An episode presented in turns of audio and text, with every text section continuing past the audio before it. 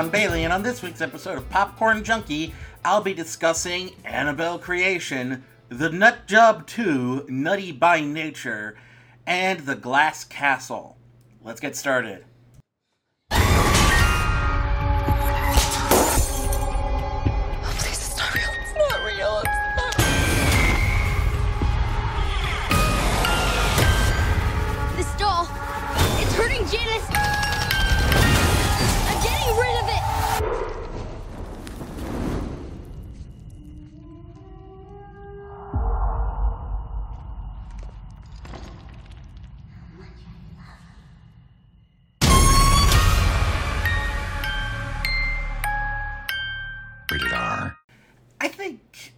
I've been open about how much I don't really care for the Conjuring series. The Con Artist series is how I referred to it when I went in to see this latest one. Because it, they try to pull it off as, like, based on a true story. But the people that they're talking about, the I forget what their who I forget their actual name, uh... But, you know, the actual paranormal investigator... I mean, right off the bat, paranormal investigators should tell you that these people are con artists. They're not really...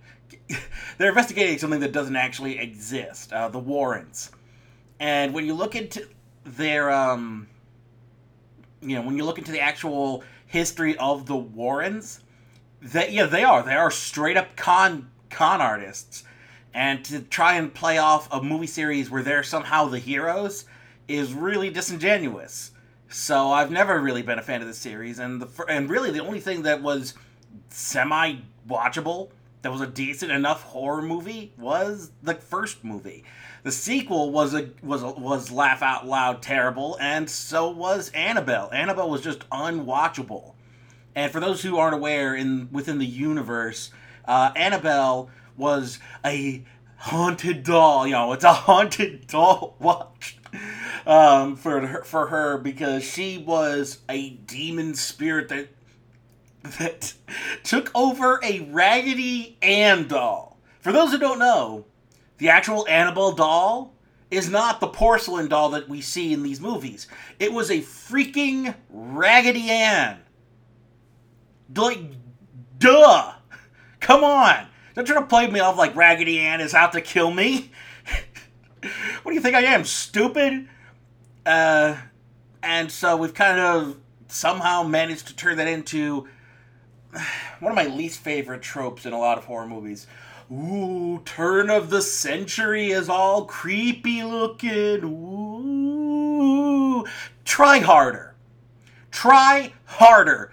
Actually scare me. You can't make something look creepy and be like, ooh, isn't that scary? Look at the creepy thing. Isn't it scary? No. You know what's actually scary? Going back to uh, Jordan Peele's directorial debut in Get Out, that's scary. The idea of mental of taking your body and replacing it with somebody else's brain and consciousness. That part's scary. Things like that are scary. You know, actual scary things are scary. You can't just be like, ooh, lights are flickering and the doll is doing it somehow because demons. Wooga booga booga booga. Like, I've reached a point now where you have to try really... You, to go back to uh, The Exorcist, uh, which I covered in my Spooptacular from last year. The Exorcist works so perfectly as a horror movie because for the longest time, it's not acknowledging the supernatural. It's saying, well, something weird is going on, but we're not sure what it is. We, the audience, are already kind of are aware of the supernatural elements, but the people within the movie aren't aware of that yet. They're just assuming it's just something out of the ordinary. And as things go along, the more and more the people within the movie start to realize, and even, once again, within The Exorcist, even the priests acknowledge that the exorcism is really more of an archaic tradition. It's not meant to be a true thing. It was more of a... That's why they bring in actual psychologists to study the patient, because they're aware that an exorcism is not going to actually solve a problem if it's just mental illness. The Exorcist gets this so well. And every other movie that tries to be like that is like, oh no, spooky, scary thing, wooga pooga pooga. And I'm sick of it. I want more horror movies that do play out like The Exorcist, that are like, that go through all of the logical steps that people would take in that situation, and then it is still out of their control. Good horror movies are able to do that. You take the logical steps, and the things are still out of your control. That's what a good movie does. The Conjuring series of movies is not one of those. Um, so yeah, like I get, like I, yeah, I'm not a big fan of this franchise really at all. And here's their second best movie, I guess. I mean, it's right up alongside that first Conjuring movie, even though it's still a bad horror movie. The premise this time is we're going, we're going back to her creation. It's another prequel. Apparently, that's going to be the new things. Instead of horror movie sequels, we're going to all go back to the origins of the scary thing. Because we all know the Patton Oswalt bit about this one. Hey, do you like the spooky, scary thing? Well, here's when it was a fir- here's before it was established as a spooky, scary thing. You want some ice cream? Here's a big bag of rock salt. Boom. There you go. Enjoy your ice cream. Uh, but this time around, apparently, the not only was this creepy doll always creepy, like the movie version of the weird porcelain doll that is so that it was old, was outright designed to look creepy. Did not look like any actual por- like if you p- took a look at any porcelain doll, any kind of porcelain doll that you could find at your local Goodwill or, you know, secondhand thrift store or in your parents' attic, you know, if you know traditional porcelain dolls, they look. They look creepy because they're old, they're chipped, they're dusty, they've there's wear and tear on them. When they looked new, they just looked like dolls. They looked like standard dolls. This doll apparently was in high demand, and it looked like it was the spawn of Satan. From the from design to execution, it looked like that. Brand new, it looked like it did in that in these movies. So it always looked creepy. It didn't look creepy in ret- in retrospect because it was haunted. It was designed to be creepy. Why would any child want that? It's ugly look. Number one, it's ugly looking. Number two, it's it it. it, it they're trying so hard to to like, hey, fans of the movie, buy this specific looking creepy doll. Ooh, show it off to your friends. And it never looked like something anybody would want to own, even in irony. No one, even ironically, would ever want to own that ugly piece of crap doll. Uh, but yeah, so this time around, the doll's maker, the original designer of the of this porcelain doll, was...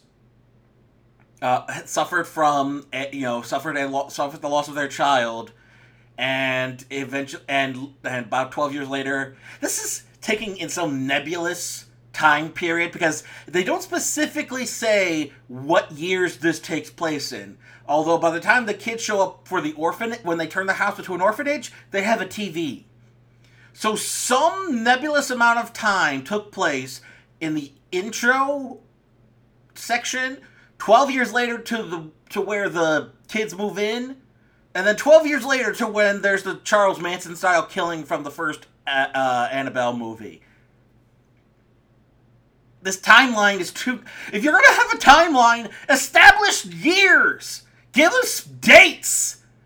You can't go... You can't just jump around and time travel and not give us settings and dates, times. What year is it? What year is it?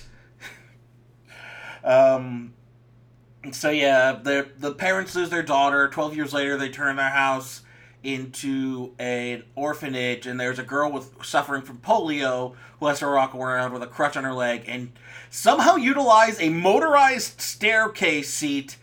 Uh, like, oh god, what's the thing from Gremlins? Uh...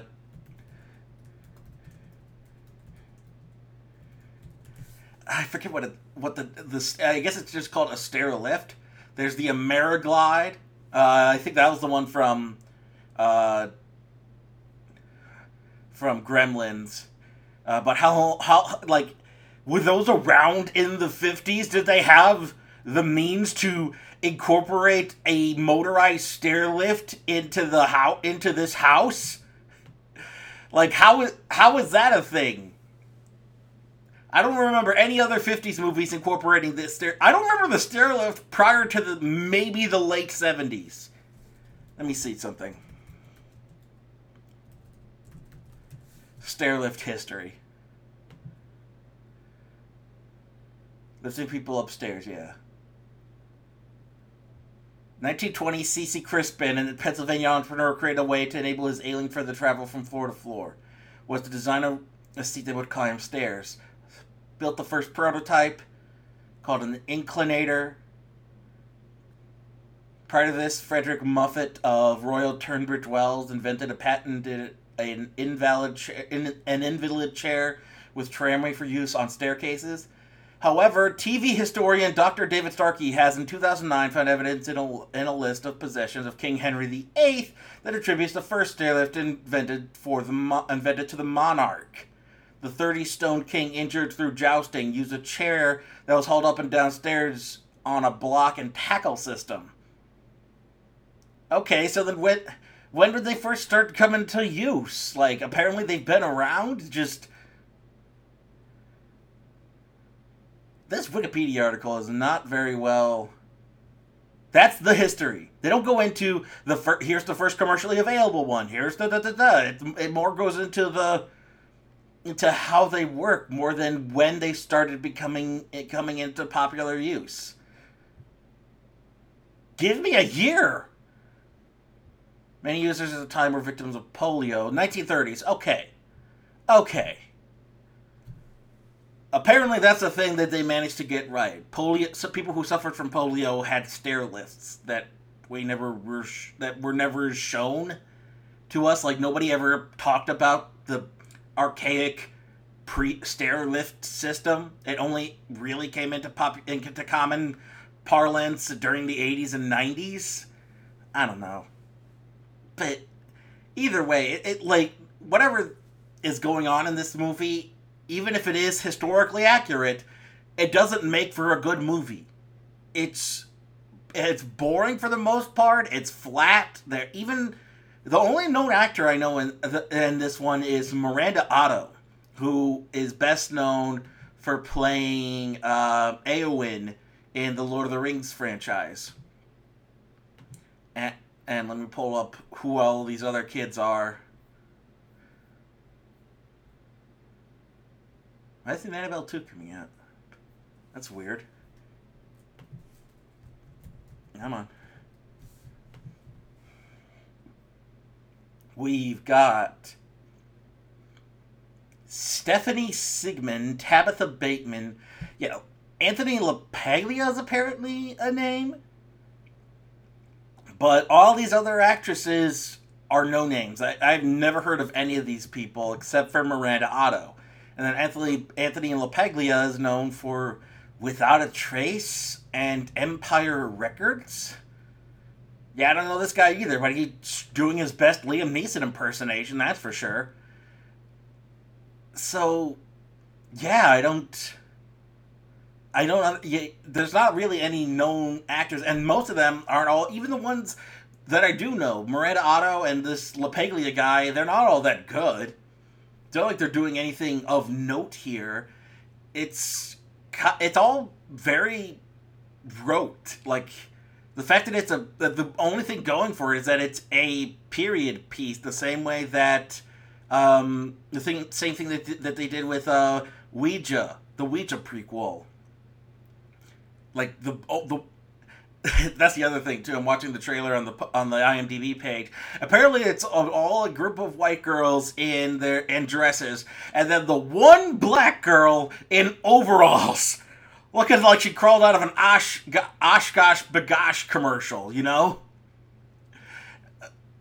weirdest weird weirdest costuming choice I've ever seen.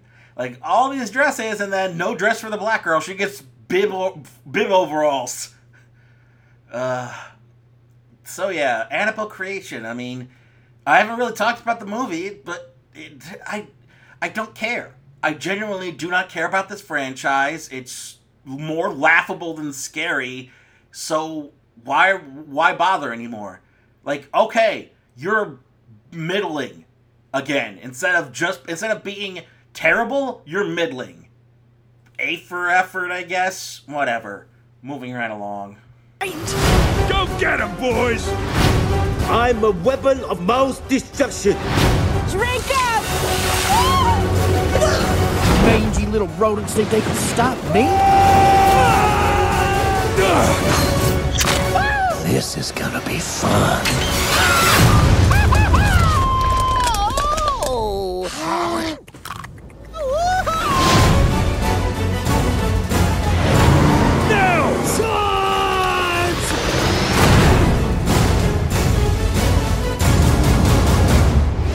Meet my new friend, Mister Fang. Oh, he's so cute. That reminds me, don't call him cute.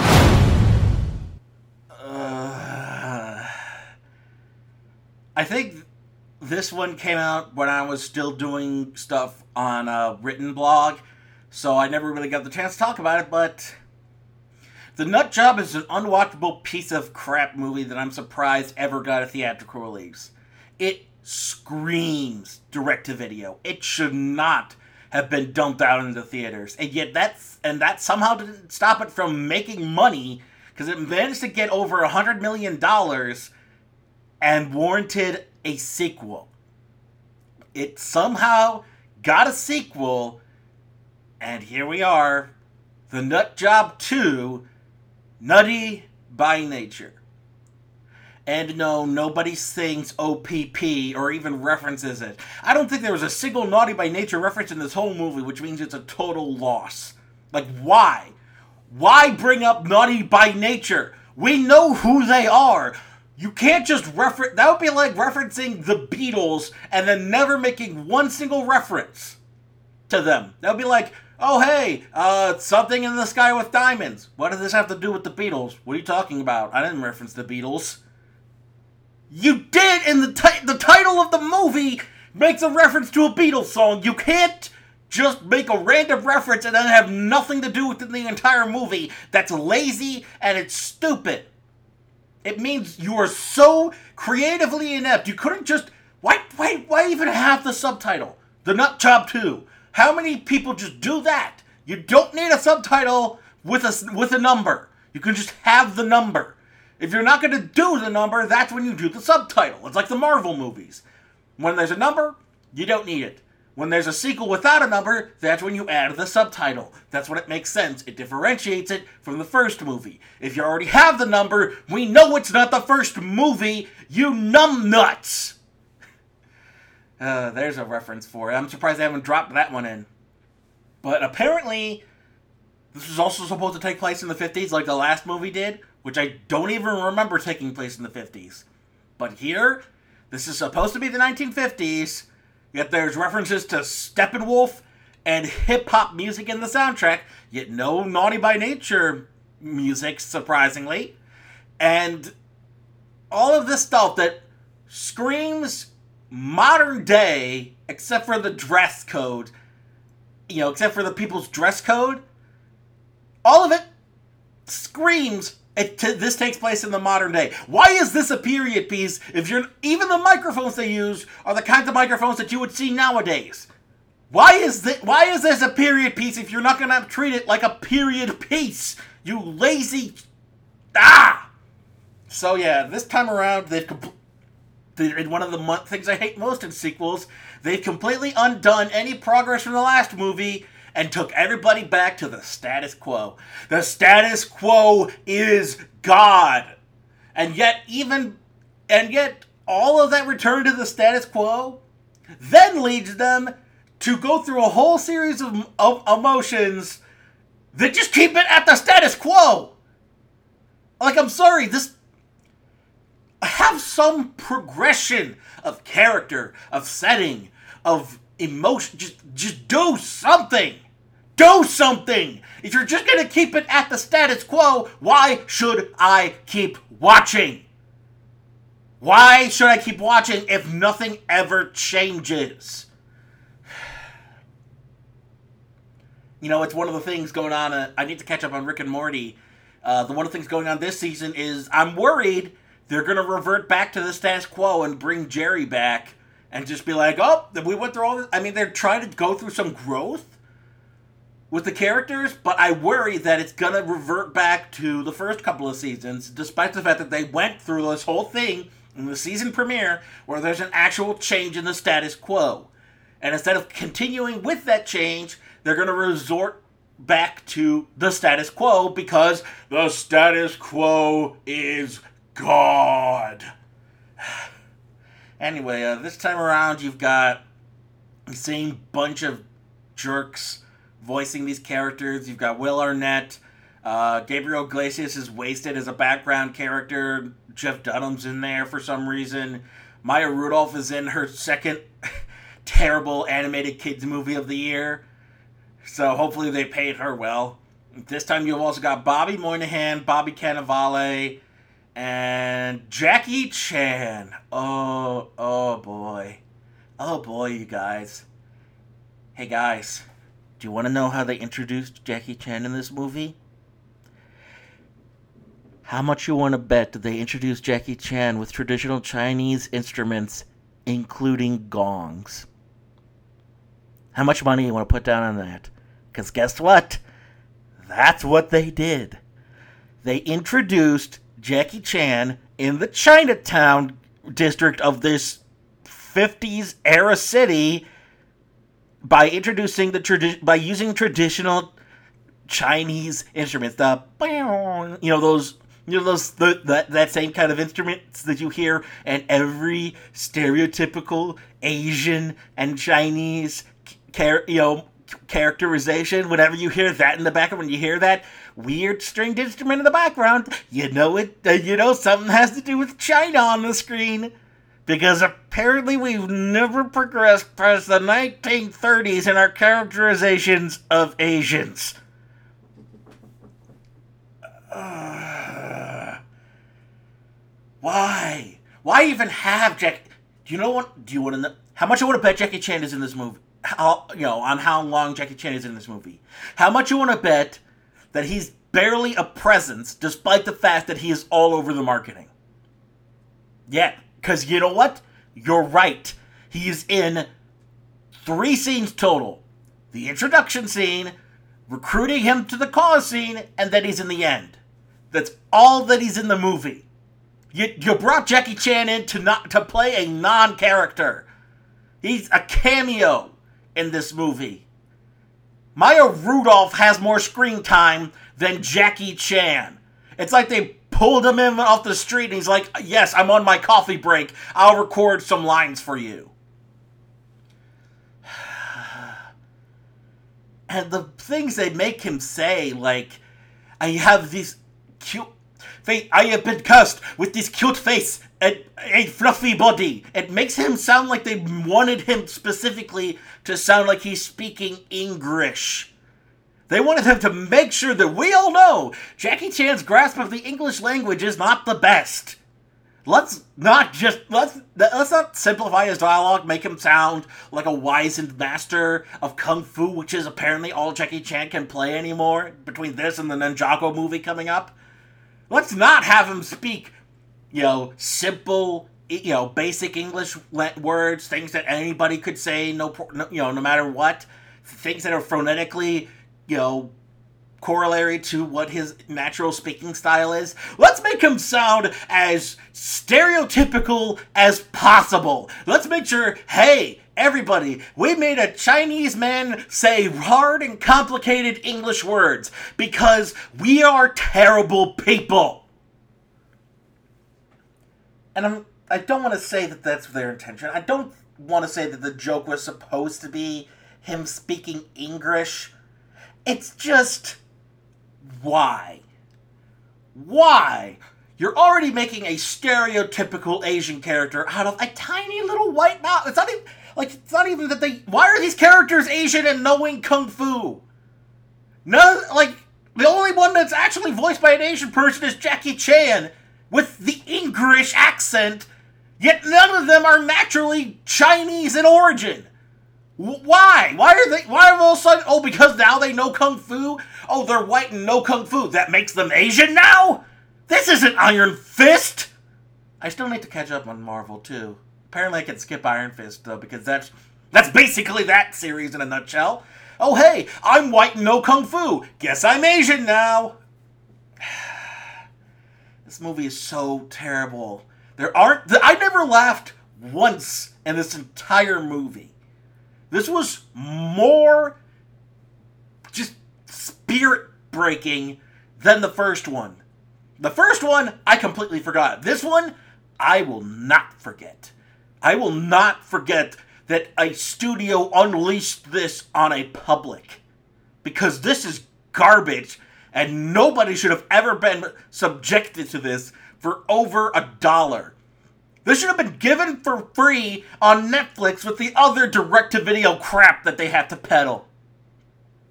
Ugh. So yeah, big surprise. Nut Job two, Nutty by Nature is terrible. Big shock of shocks on that one. Well, I'm begging, please, I, I would never let anything bad happen to you. But I can't let you cling to the side your whole life just because you're scared. It was your job to protect no. us. You have a right to be angry. I know you love him. You'll regret it if you don't come home. You ready? Let's go! I told you so. You ain't like me. I am like you, and I'm glad. Well, this hit me right in the feels. So yeah, apparently August is now going to be the new starting point for the award season's push. Uh, okay. Yeah, I mean, like, last week we had Detroit. Now we've got The Glass Castle. It seems like they're going to want to try and sprinkle these awards movies, you know, further into the summer. So that, I don't know. I, I'm, I'm very much confused by the spacing of these uh, release dates. But, you know, needless to say, this was a good one. Uh, the basic premise here is it's loosely based. They left a lot of stuff out, I've come to realize. Like, I looked into the the actual memoir, and wow, they streamed they streamlined a lot of it, because there's a whole bunch of stuff that from the memoirs that was never mentioned in the movie. But the basic premise is about Jeanette Walls, who is the um, daughter, uh, second oldest daughter of uh, Rex and Rosemary Hall Walls, and uh, Rex was a uh, was a former pilot in the Air Force, and he's a brilliant engineer, but he suffers from a lot of um, psychological issues. He suffers from probably some depression. And there's uh, he he's he's unable to finish a lot of the things that he starts. He get he'll he'll lose jobs quickly. He's an alcoholic, and then the mom is an artist who, despite butting heads with Rex, never really forces Rex to kind of settle down. You know, she's al- she's almost enabling him to continue in this somewhat, you know, destructive path that they're going down. I mean, as much as it's fun to be like, yeah, we're, you know, we're nomads, we're having fun, we're learning from the school of real life, that's not going to, be, you know, I get, and yeah, I get, you don't want your kids to continue to um, add to the noise, which uh, one of the things he tells Jeanette, because eventually, because it cuts back and forth uh, between nineteen eighty-nine and her and her various years growing up, so about like late sixties, early seventies. And Jeanette has since gone from, you know, has gone from this kind of nomadic upbringing to a yuppie lifestyle, straight up yuppie lifestyle. That's all I could think was, oh, great, she's living the yuppie lifestyle. Good for her. and she's a gossip columnist about to marry a financial analyst, and it's just so nice, you guys. Needless to say, she also has to come to the terms with the fact that, yeah, as much as she's trying to get the opposite of her upbringing and avoid that at all costs, that's not who she is. She's not really happy at her current at her current state at that point, and she has to come to come around to acknowledging that. But yeah, it cuts back and forth between Alison Brie as uh, the as the adult Je- uh, Jeanette, Woody Har- and old and younger Woody Harrelson and Naomi Watts as her parents. And even, you know, even the other uh, actors in this movie, I didn't recognize a lot of other names. But, you know, all the actors playing the kids are good. All the actors playing her adult siblings are are solid. Even the guy even the guy playing her uh, yuppie boyfriend is decent at at that. Um Ella, you know, Ella Anderson, Chandler Head. Like, I imagine these kid actors are going on, or will go on to do some other work after this, because they're solid in this. Apparently, um, Max Greenfield uh, was on New Girl. So he's a, you know, kind of a young, you know, younger, uh, young up-and-coming kind of actor. Not exactly hitting his stride yet. Uh, you've also got Josh Karras as, the, as her brother. Sarah Snook, who is from Predestination, something I never heard of. Uh, Steve Jobs, playing Andrea Cunningham. And uh, The Beautiful Lie miniseries, whatever that is. So she's also kind of a, not exactly a big name yet. And then you've got Bridget Lundy Payne as Jeanette's youngest sister. And that, and she is from that Atypical series that just hit Netflix. That's kind of the biggest thing that she's known, but aside from this movie. And yeah, they're all, all the siblings actors, both old and young, are solid. Woody Harrelson is doing his damnedest. I mean, this is definitely an Oscar, or at least some kind of awards-worthy, por- you know, portrayal of this guy, because they make, because that's the thing. It'll it ensures that you understand that this guy is not perfect. He is trying to ensure this kind of vim and love of life in his children. And unfortunately, because he never really take, he's never really tackled these own problems within himself.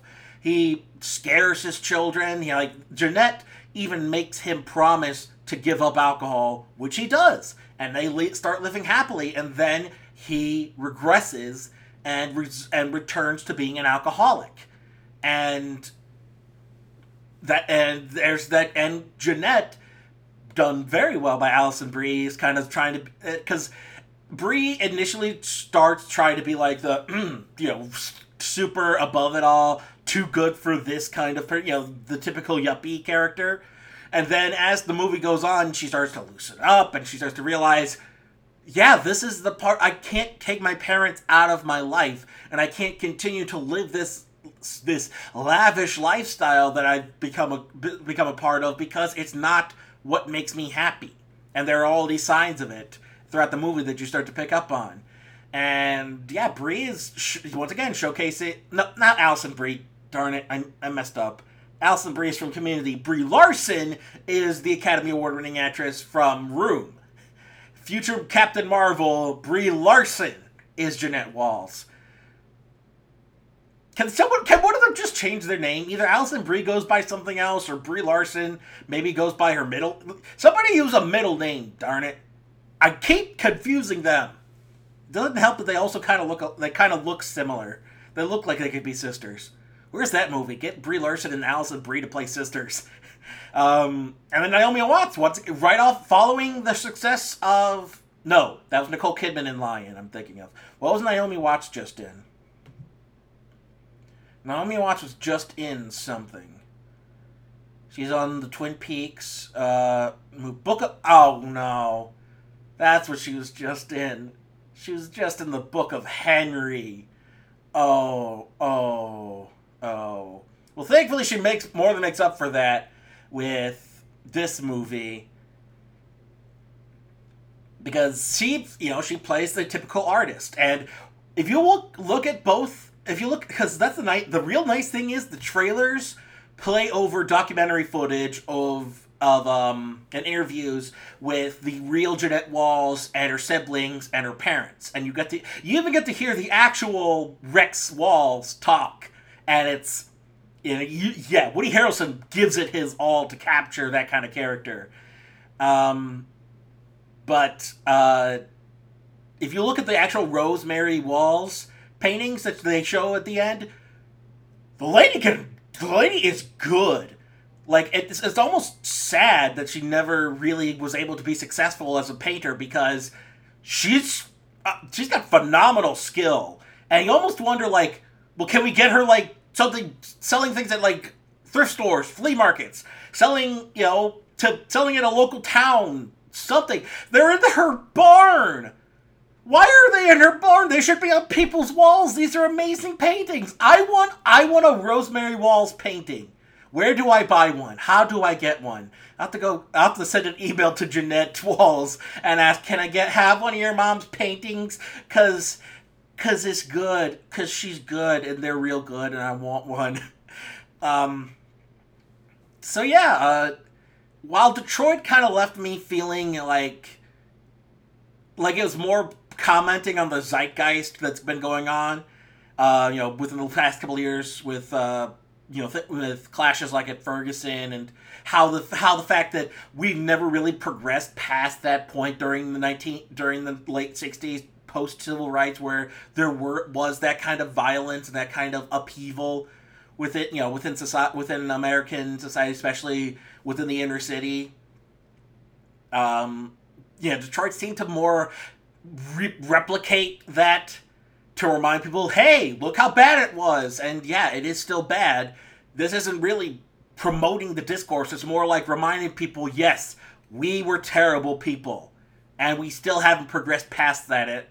You know, it's, I'm especially recording this on Monday after the Charlottesville thing. So, yeah, Detroit, uh, you know, definitely feels like it was made for today's headlines, but it never really, like, it, like, it, like once again, I still feel like you sh- we, sh- we need to, uh, if we want to keep making these kind of movies where it's like reminding people, hey, Black people were always subjugated by our society. How about we start making more stuff that promotes Black people and people of color in in the same way that we de- treat white people, you know? Like, put more Black actors and people of, and actors of color in things like, you know, things like big fantasy stories, you know, big budget productions, things that don't require some adherence to history. Like, why why are there more why aren't there more Black actors in Game of Thrones? It's not like Westeros was a real place, you know?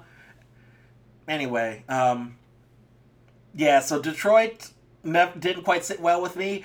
I had more fun with this. Not, well, not, I wouldn't call it fun. I was tearing up and crying by the end, but I had, I admired this more. I felt like this was a, a more touching, even though it's not perfect. It does kind of feel, um, what's the term? It feels like, it does kind of feel Hallmarky, you know, where it's almost like a facetious kind of touching. It does, you know, some points do kind of feel like that. It feels like it's it's one of those people like, eh, I got your heartstrings, I got your heartstrings. But as the movie goes on, you almost give into it because it's got, her, Jeanette Walls' story, even the little bit that they touched on here, is incredible. Nothing quite like it. And I'm glad I saw even just this little glimpse of it, despite the fact that it's that it's kind of standard as far as these kind of biopic movies go. But it's still a good story, and I feel like there could be more. You know, once again, we you know we need to hear more about. I want to know more about this woman and her life and her family, and I want a Rosemary Walls painting on my wall. Darn it! I want that. I need to make that happen. Before the end of my life, a Rosemary Walls will hang on my wall where it belongs. On a wall, not in a barn. Anyway, uh, yeah. The Glass Castle. Uh, somewhat cliched, although very touching story about the Walls family. And with the reviews out of the way, let's get into uh, the impromptu discussion, which uh, after the break is going to be The State of Cinema twenty seventeen. A bunch of other people have been talking about this. Double Toasted did a thing about it. I think uh, Bob, in Bob We Trust, that filmmaker, Movie Bob, not filmmaker, movie critic. Um, I think Movie Bob did a thing about the state of cinema in twenty seventeen. I might as well give my thoughts on how twenty seventeen is compared, given that it's my second year of full-on film criticism, you know, and a podcast form, compared to when I started in twenty twelve and where we are right now. So we'll be right back after this commercial break.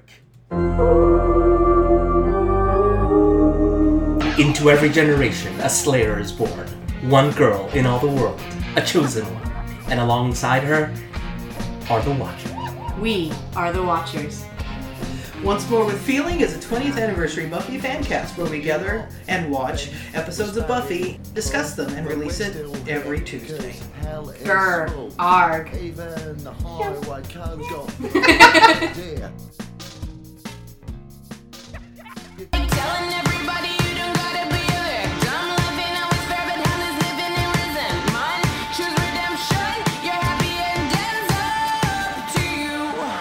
I think it's time to practice what I preach. Exercise the demons inside me. Gotta learn to let it go. The past can't haunt me if I don't let it live and learn and never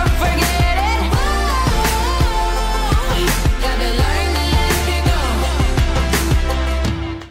By the way, everything I've heard from Kesha's new album, Rainbow, is that hot fire. You know, you gotta get on that. It's some of her best music ever. Like, this is great stuff coming from her. Uh, they even got a go- song about Godzilla. Not technically about Godzilla, but using Godzilla in reference to a terrible ex. Uh, anyway, um... So yeah, the state of cinema in twenty seventeen. Um, if you, for those who aren't aware, uh, I tried doing movie reviews going all the way back to two thousand twelve. In two thousand twelve, I started just after the Avengers premiered with a video about where the video where I reviewed the Avengers uh, cartoon that was airing on Disney at the time, Avengers: Age of Ultron. No, not Age. That's the movie. Uh, Avengers: Earth's Mightiest Heroes, uh, which is probably the best Avengers cartoon I've ever seen. And then they get rid of it for Avengers Assemble, which is like Spider-Man Unlimited, in that it wants to be Family Guy. For kids.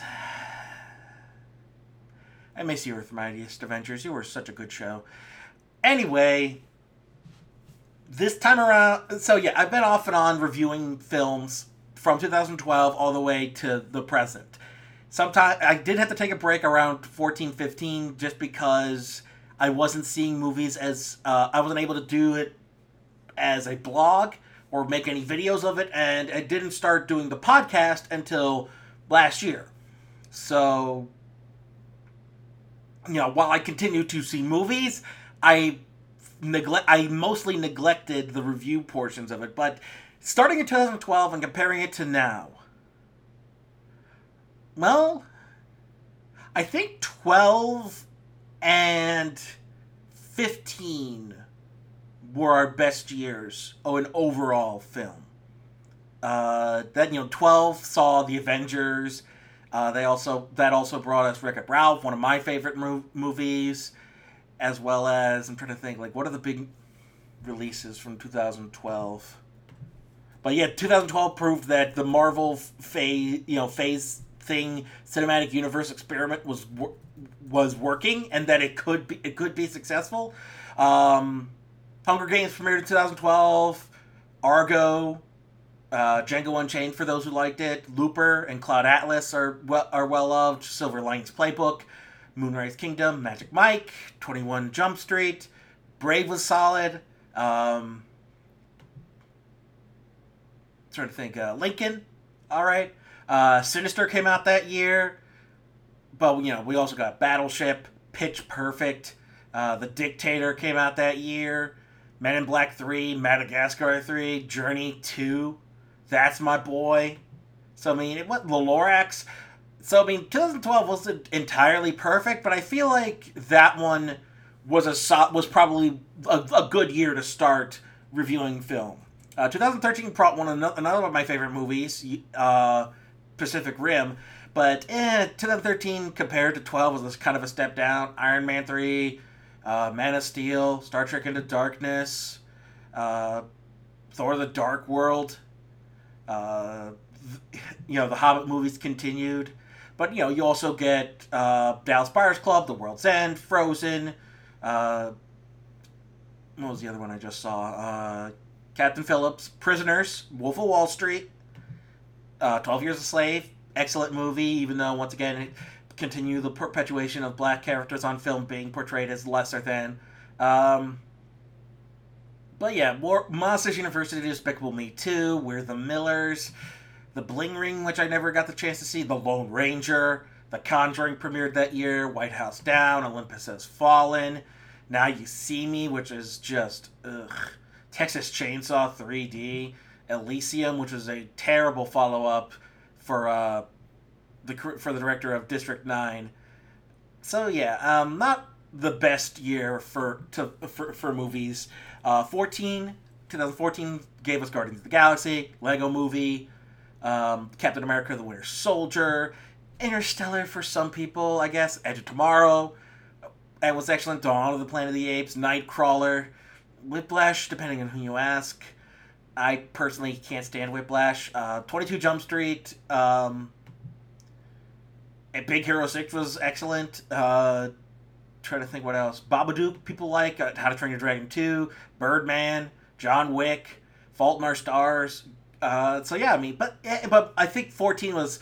So fourteen was kind of a step up from thirteen, but there was still a lot of, you know, bad stuff in it. Maleficent, Lucy, or is it uh, Battle of Five Armies was, wasn't great. Divergent premiered that year. Age of Extinction was that year. Uh, so yeah, um, twenty fourteen, a bit, a, it was an improvement over thirteen, but not quite as good as twelve. And that's why I think fifteen was probably the best year uh, for me as a, as a critic, because you got Mad Max Fury Road, Inside Out, Force Awakens, The Martian, The Revenant, Sicario, um, Creed came out that year. Let me, come on, keep going. Uh, Mission Impossible, The Gift, one of my favorites, uh, Straight Outta Compton, Ex Machina, Room. What else? Uh, and then, uh, Beast of No Nations premiered that year. Uh, one of my personal favorites, the Peanuts movie, came out. Uh, and even though there's some, there's some, you know, not quite great ones, Black Mass, another excellent one. Uh, but yeah, Pixels, the continued Divergent series, Pitch Perfect two, the Maze Runner sequel, Fate four Stick came out in twenty fifteen. But twenty fifteen had more, like Anomalisa, Crimson Peak. I still need to see Crimson Peak, and I want to check out In the Heart of the Sea too. So yeah, twenty fifteen was a big jump forward in quality. And then you go to last year, and I think it kind of stuck the course. The last year brought us Zootopia, Moonlight, Arrival, Rogue One, Deadpool, Hell or High Water, uh, Kubo and the Two Strings, The Jungle Book, uh, Jon Favreau's The Jungle Book, The Nice Guys. Uh, let me see what else. Uh, da, da, da. I still need to see Silence too. Edge of Seventeen, one of the great, one of the ne- next best coming of age movies. Fences, um, Nocturnal Animals was excellent. You know, troll. You know, for the for the fans of Mabim Bam, Trolls uh, came out last year. Uh, so I mean, twenty sixteen was a nice kind of steadying. There's still some bad stuff in there. You've got stuff like X-Men Apocalypse, uh, Passengers, The Accountant for me. Oh God, Swiss Army Man came out last year. That was right. So yeah, then you got Sausage Party, The Shallows, Sing. Um, there's another really bad one. I, I saw it here somewhere. Oh, God, that's right. Civil War came out last year. Suicide Squad and Batman v Superman came out last year. So, I mean, it wasn't perfect. But there was an ex, there's an ex, there's a nice steadying of quality between fifteen and sixteen that you don't really see from year to year. I mean, usually it's, it's like I pointed out, there's ebbs and flows. Some years are better than others.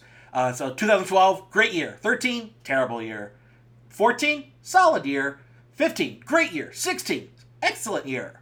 You know, and then now, I think we, we're in an ebbing period right now. We're not in the best spot. We are getting good stuff still. We've got Guardians two, War for the Planet of the Apes, Spider-Man, Wonder Woman, Logan.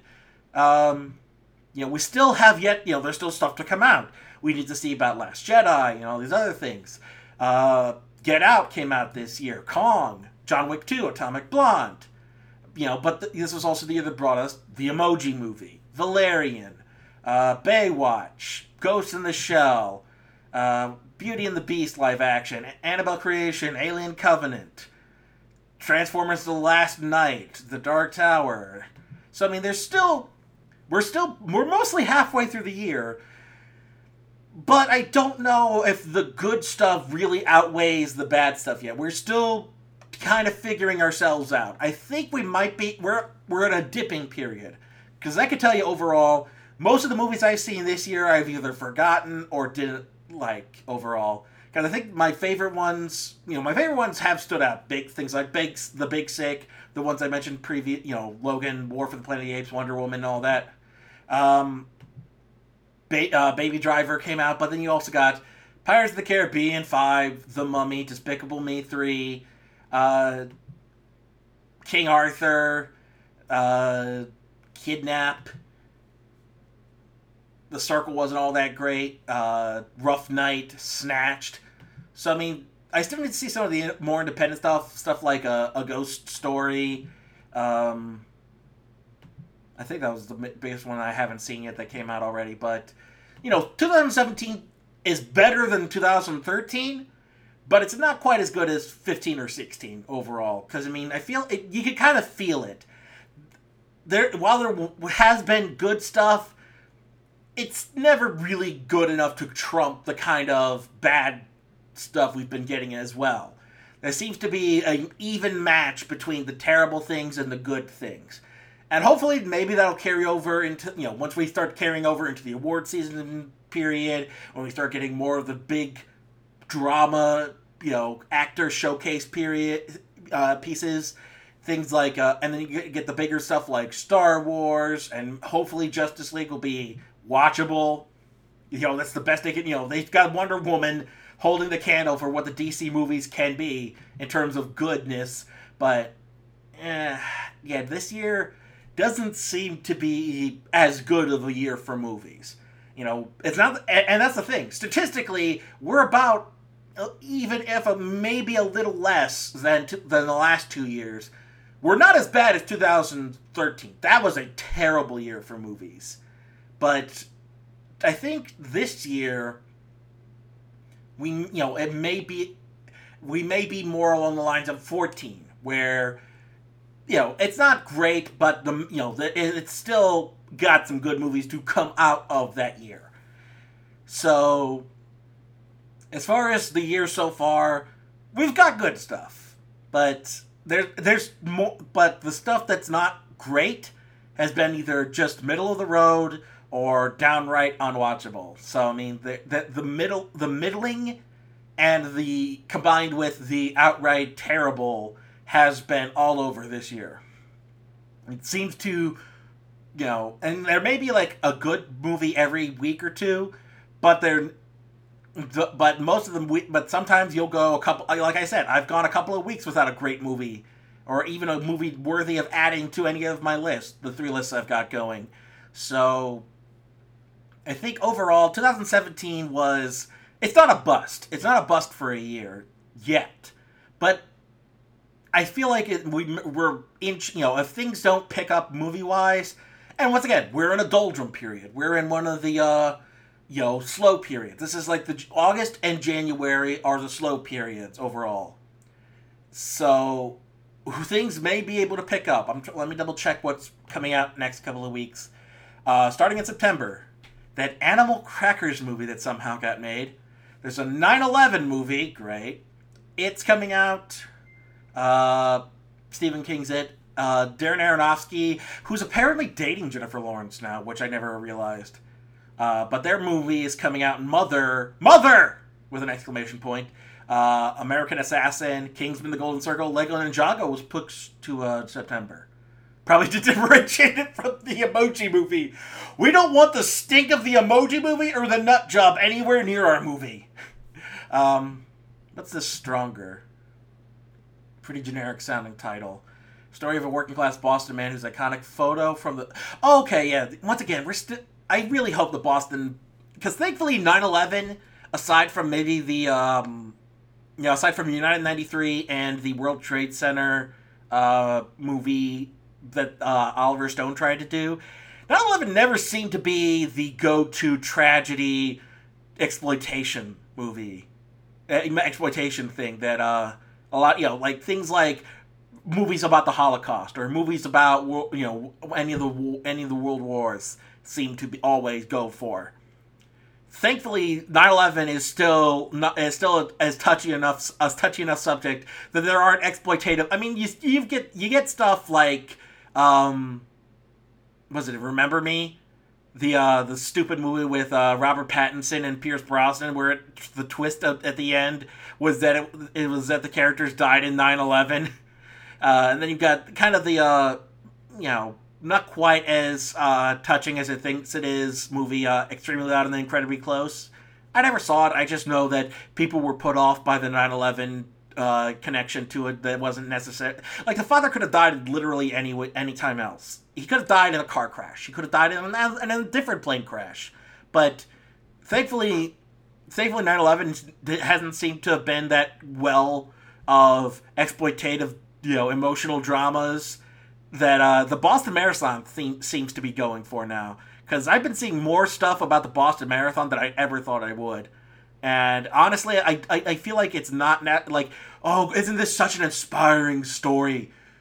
There are plenty of other expire- inspiring stories that don't, f- you know, feed off of people's, tra- you know, uh, a national tragedy like that.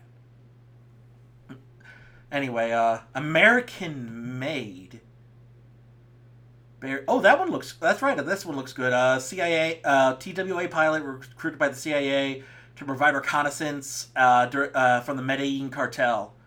Uh, who is it? Who's in this? Uh, give me a cast list. Tom Cruise. Uh, Tom Cruise, Domhnall, Domhnall Gleeson, uh, Sarah Wright. That uh, people I don't recognize off the top of my head. Tom Cruise and Domhnall Gleeson seem to be the big names in that one. Uh, that one looks good. Um, Flatliners, remake of an old Joel Schumacher movie that I don't think was necessary. Shock of shocks, that was from Sony Pictures. I wonder how good it's going to be. Uh, Blade Runner, Blade Runner still coming out. Mountain Between Us. What I'm actually looking forward to, the My Little Pony movie.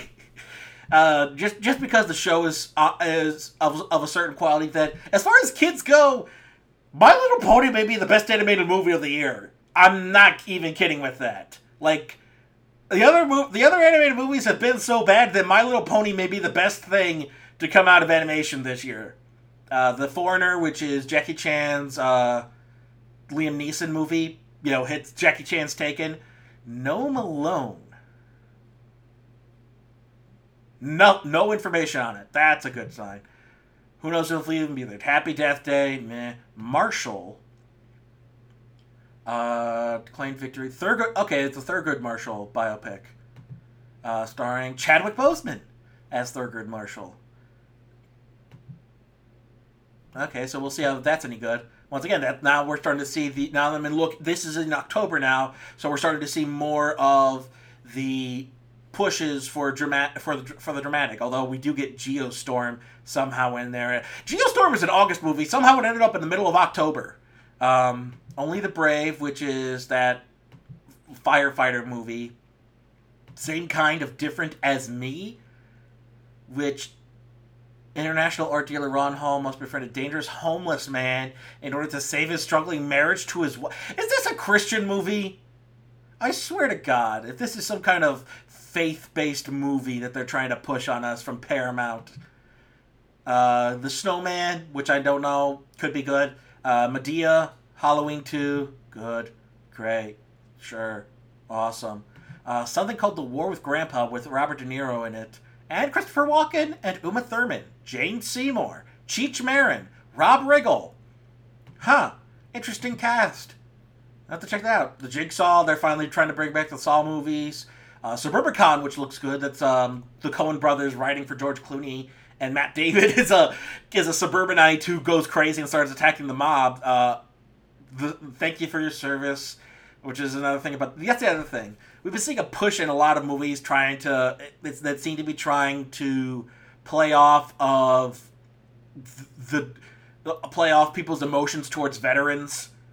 Like, Miles Teller, I think, is a veteran in uh, Only the Only the Brave, and he's a veteran in this. Like, there seems to be a big push in trying to play make money off of people's, you know, love of the military and of veterans without actually doing anything of value with those stories. Like, are those movies going to be donating to veterans' cause, like um, veterans' causes, like uh, uh, Wounded Warriors or anything like that? Or is it going to help to support changes, you know, additional funding to the V A or something? Like, what are these movies going to do aside from line the pockets of these studios? You know, um, that's why I I, uh, I dropped a Vetsploitation when I saw the trailer this time around, because it does feel like, aside, how is this helping veterans aside from, you know, aside from depicting their stories on film? Like, that's great that you're telling their stories. How are you helping them by telling their stories? How much of your money, how much of the money that you're hoping to make off of them going to going back to them? You know, that's that's where we, that's what we got to start, you know, looking at now with these kind of movies that try to play off of, you know, making money off of other people's tragedies. Uh, Bad Moms Christmas, which I like the first one. I don't know why they're going straight to the Christmas special. Um, an L B J movie with Woody Harrelson and Jennifer Jason Leigh. So, hey, he did a good job in The Glass Castle. I'll be, I'm interested to see him as L B J. Thor Ragnarok, Daddy's Home two, Murder on the Orient Express. Uh, Sony Pictures is doing a uh, animated nativity movie called The Star, which looks like a train wreck. Uh, Justice League.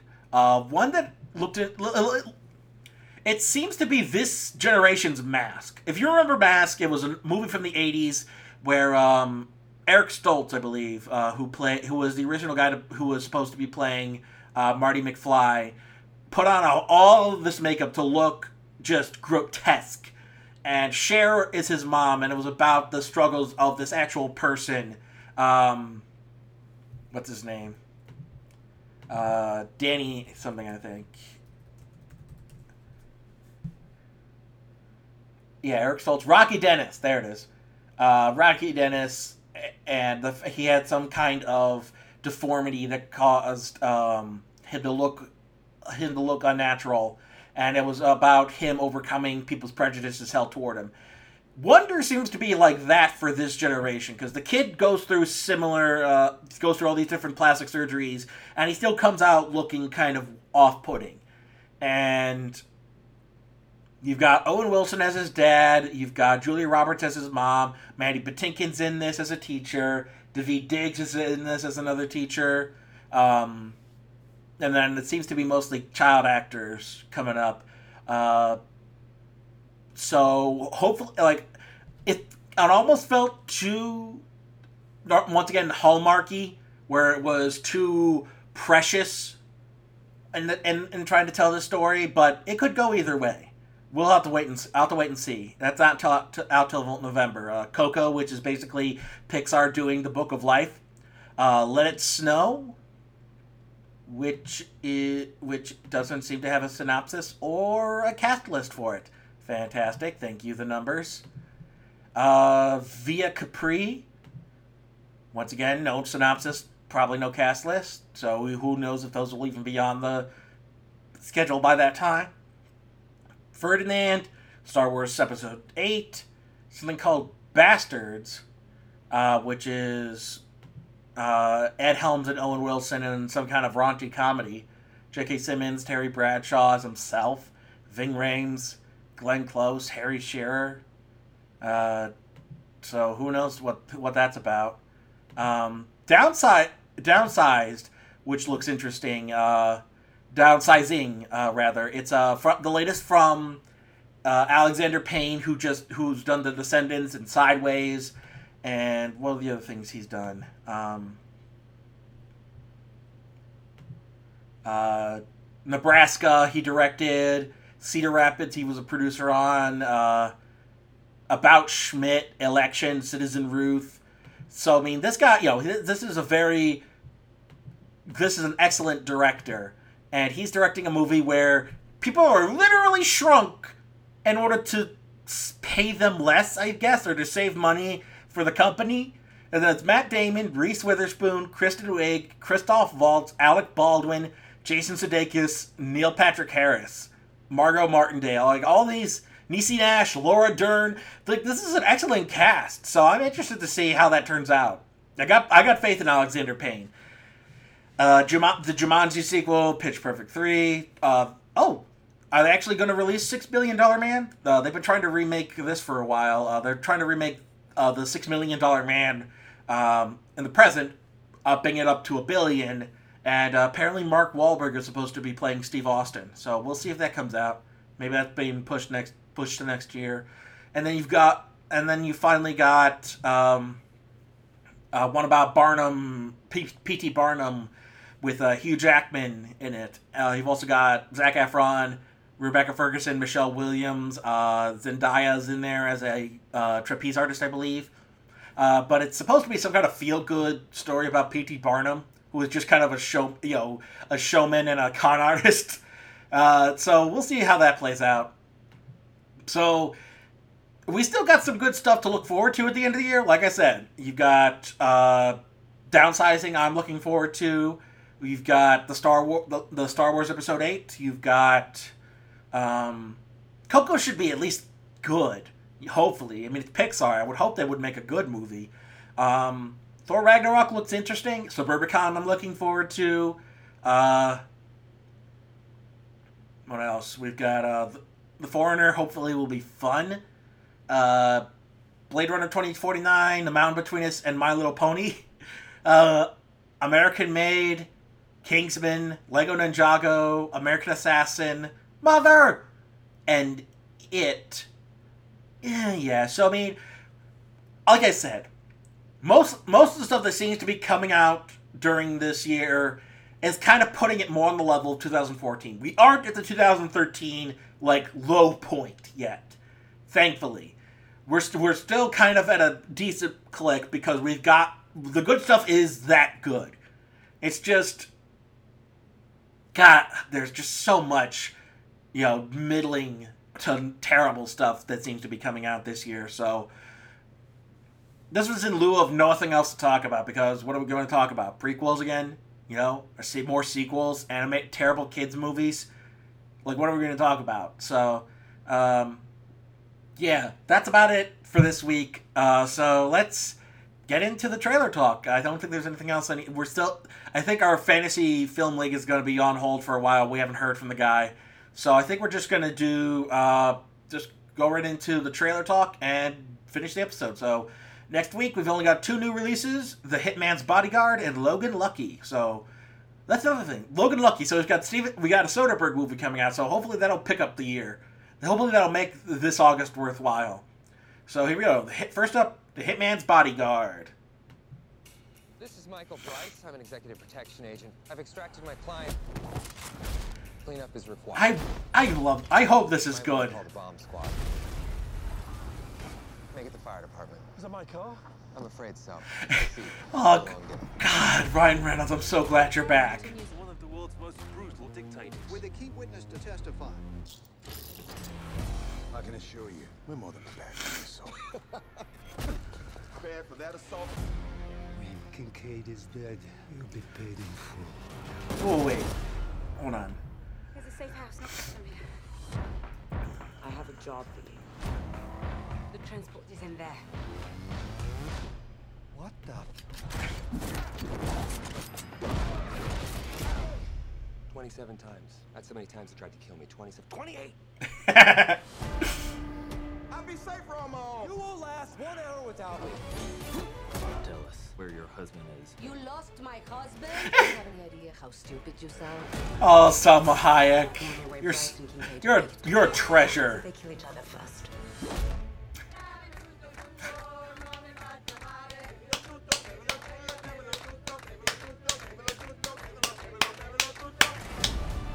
When things get hard.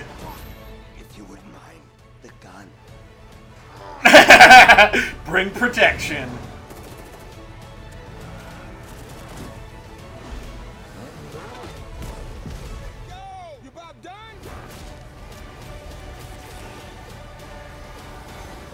Three, one.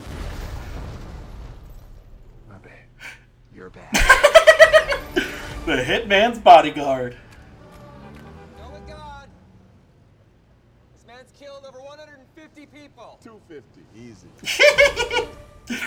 Oh, that's beautiful. That's just that is a, that is amazing. And I double checked. Yes, that is Gary Oldman as the bad guy, as the dictator that they're trying to bring in to The Hague. And uh, having Samuel L. Jackson testify against. Um, I mean, I'm looking up the the the credits for the for the movie. Um, Fire with Fire is the guy's is the writer's last movie, which is seems to be a direct uh, video uh, Bruce Willis movie. Bruce Willis, Josh Duhamel, and and Rosario Dawson. Never heard of this thing, so it must have just been shoved out to, you know, D V Ds somewhere and put in the bargain bin. So hopefully this guy this will prove that the guy's a decent writer. And then Patrick Hughes, who is directing who directed The Expendables three, something called Red Hill, which I've never heard of, and a bunch of shorts. So this is a proving ground. Can these guys make a good movie together? We'll have to wait and see. I hope so. It looks good so far.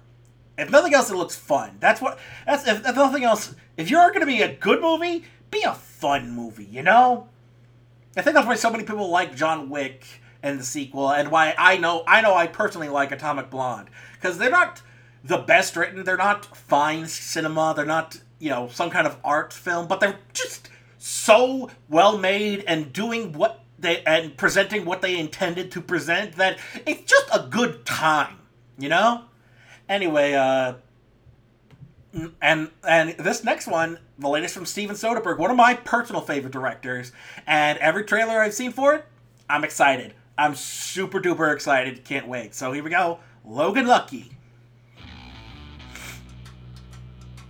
Great soundtrack. Love that fuzz guitar. Jimmy, I'm just gonna say. Wait, is that the guy from The Office? No, The Office. Uh, Parks and Rec. You were just fired. I was let go for liability reasons involving insurance. The one-armed bartender. You need to show a little respect. Charlotte Motor Speedway. I know how they move the money. The only guy who knows anything about blowing up real bank vaults is Joe Bang. I am incarcerated. Ah, oh, Daniel Craig. Oh. Coca-Cola six hundred is the biggest race of the year. We need computer whiz. I know everything there is to know about computers, okay? No. All the Twitters. I know. All of the Twitters. Welcome to the Coca-Cola six hundred. How many yards away is the vault? twenty yards. I don't know, maybe thirty. Is it twenty or is it thirty? We are dealing with science. Oh. Two, three. Channing Tatum. Adam Driver. My life of crime is over. Seth MacFarlane. That is massively stupid. Riley Coe. It's been handled. Katie Holmes. Oh, this is going to be good. Catherine Waterston. That looks like it hurt. Sebastian Stan. With Academy Award winner Hilary Swank. And introducing Daniel Craig. It's naked. So no bacon.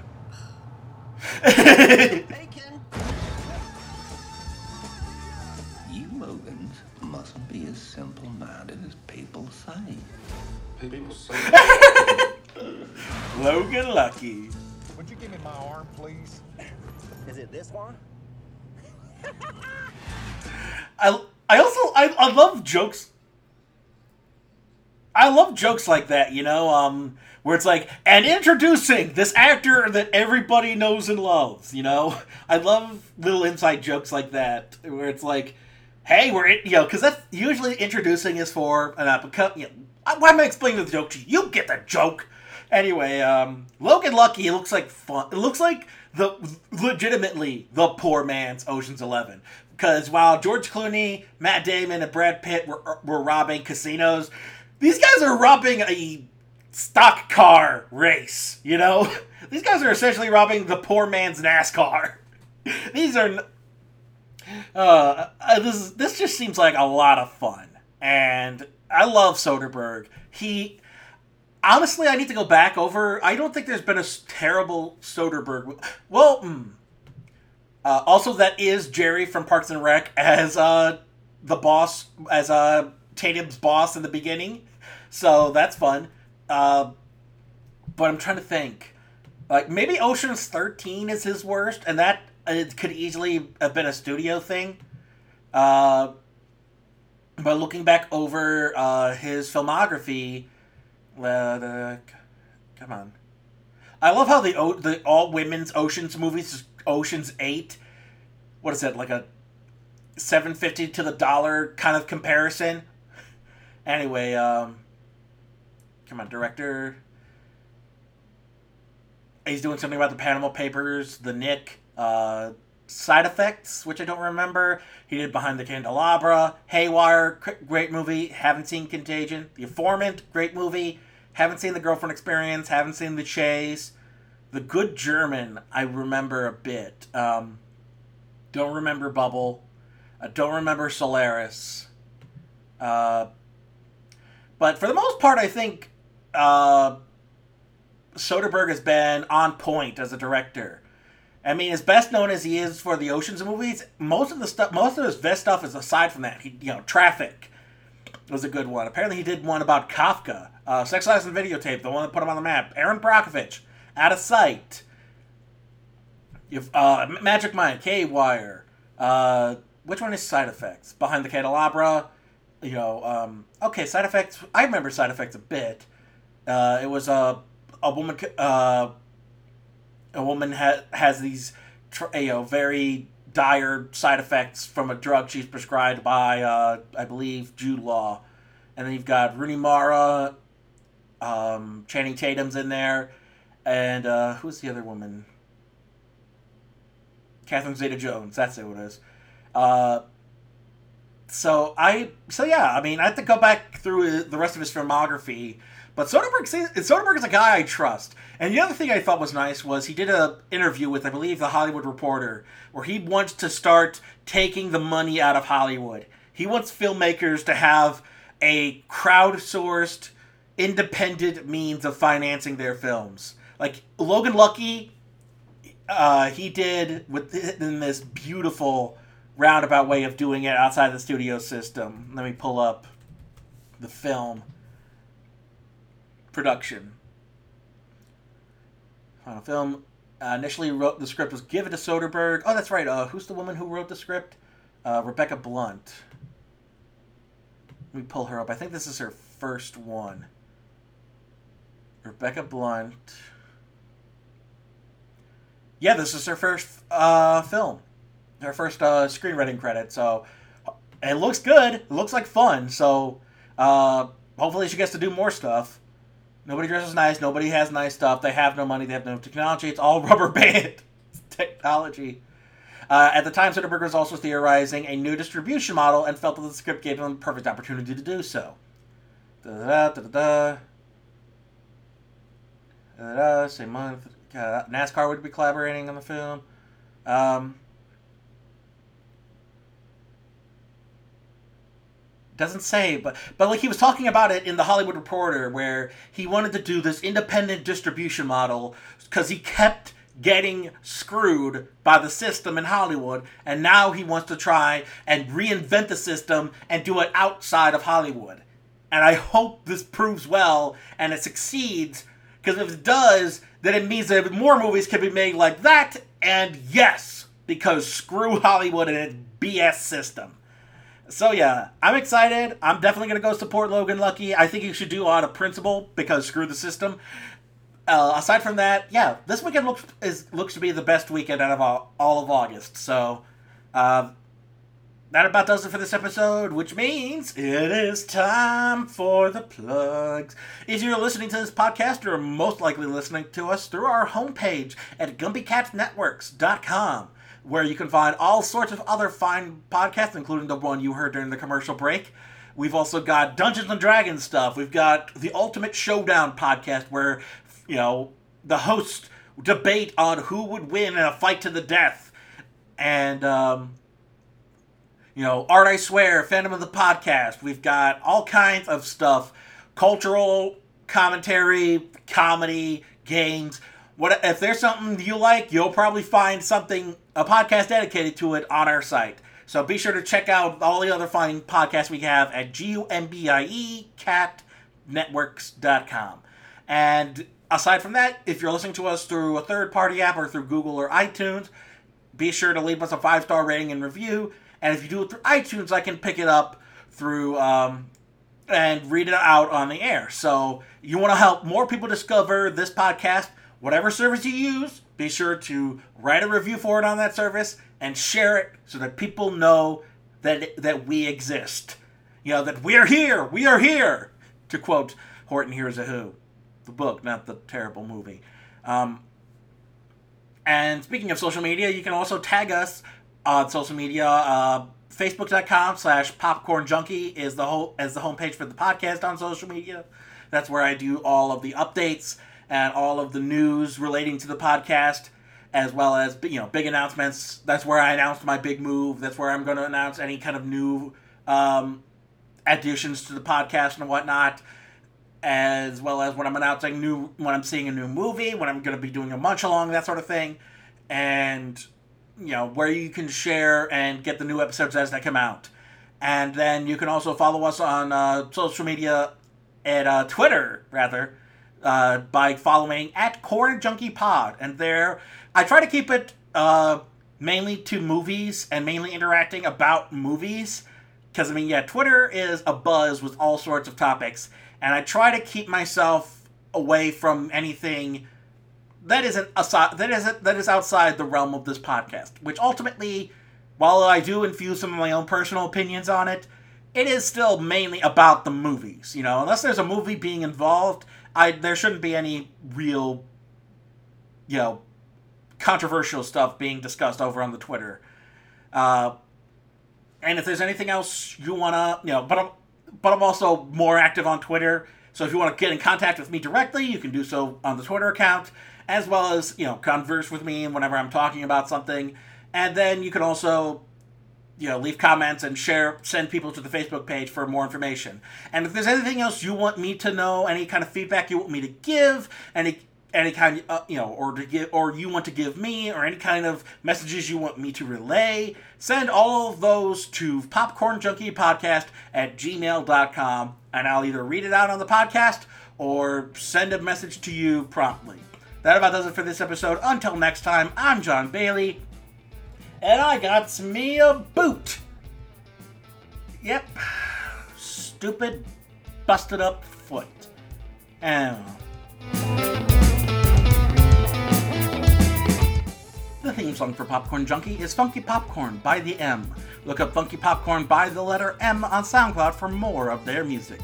Artwork provided by Nafyo, N A F Y O. Look up nafyo dot deviant art dot com for more of his artwork.